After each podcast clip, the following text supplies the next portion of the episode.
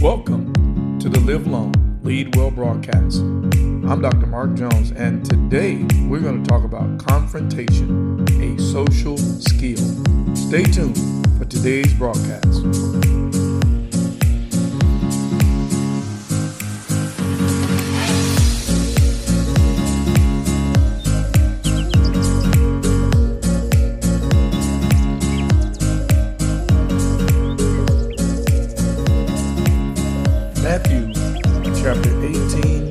Verse 15. If another believer sins against you, go privately and point out the offense. If the other person listens and confesses it, you have won that person back. Confrontation, a social skill. Welcome once again to the Live Long Lead Well broadcast. I'm Dr. Mark Jones, and today we're going to learn about how very important it is to learn how to utilize confrontation. Now, I realize that most people are deficit in the area of resolution skills, and many people have never been taught how to promptly and properly address issues of concern. And still, other people see confrontation as a bad thing. Well, I'm here to tell you that I see confrontation as a very good thing.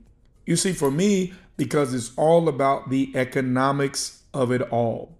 I want you to take note of this. Confrontation is simply about balancing relational accounts. I'm going to repeat that. Confrontation is about balancing relational accounts. You know, if you don't balance your relational accounts, then the deficits will show up in your emotions. And especially when you get alone and start thinking about what you woulda, coulda, and should have done. So, I'm going to give you some keys for why confrontation is so important and why we must develop this skill. Number one, there is healthy confrontation and there is unhealthy confrontation. And what differentiates them is the objective. The objective of healthy confrontation is to resolve an issue and hopefully restore a relationship. The objective of unhealthy confrontation is simply to express toxicity with no resolution in mind. Number two, confrontation is necessary in a relationship that you intend on maintaining. You see, in other words, one of the reasons that confrontation is important is because it gives you licensure to work toward continuing to build relationship with another person. Number 3, wherever there is fear, confrontation will not be administered properly. You know, for example, if you fear abandonment, or if you fear rejection, or if you fear the alienation of the affection of the other party, then you will not be likely to go toward confrontation. So that's why you have to address any fears. Number four, a fundamental part of living a peaceful life is addressing things promptly and properly. In other words, do what you should, when you should, how you should. That's very important, and it is a skill that you can learn to do. Number five, the abused soul sees confrontation negatively because of the expectation that things will escalate to violence. You know, this is one of the reasons that so many people are fearful to confront issues is because unfortunately they were brought up in environments where confrontation escalated to abuse. So we need to destroy that narrative that confrontation will escalate to abuse so that we can seek to confront things healthily. Here's number six the proper framework of confrontation is to isolate the issue from the person as to address the issue. In other words, the main thing is to keep the main thing the main thing.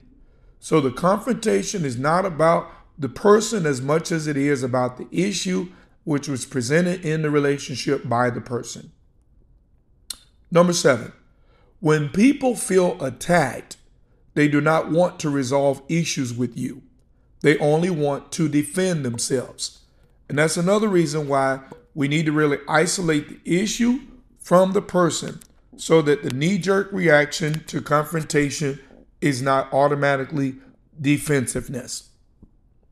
Here's number eight confrontation should be done exclusively with the person who is the offender.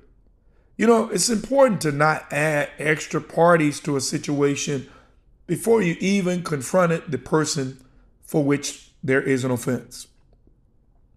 Number nine, it's important to prepare yourself for confrontation by ridding yourself of any airs of superiority when confronting another person. Don't act like you're all that. Humble yourself in the process of confronting another. And here's the last key be mindful of your body language, your tone of voice, your facial expressions, and your attitude when you confront another person. Because remember, most of what we say has nothing to do with the words that are coming out of our mouths as much as it does the way that we are expressing them in all of the other body language, etc. Now, another thing I want to throw in never talk about someone concerning something that you should be speaking to them about. If you do this, this will ruin the opportunity to restore relationship as they will already feel attacked and exposed. Now, I know this has been a lot of information in a very short time, but I want to admonish you that confrontation is a skill that can be learned. There's nothing bad about it if you learn how to do it the right way. Now, I know you know someone right now who needs to confront something right now. Do me a favor, share this quick message with them so they can start developing the skill of confrontation.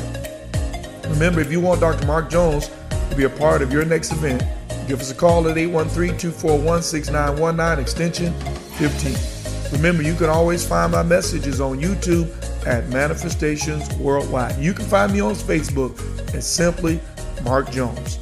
And until we get together next time, may you live long and lead well.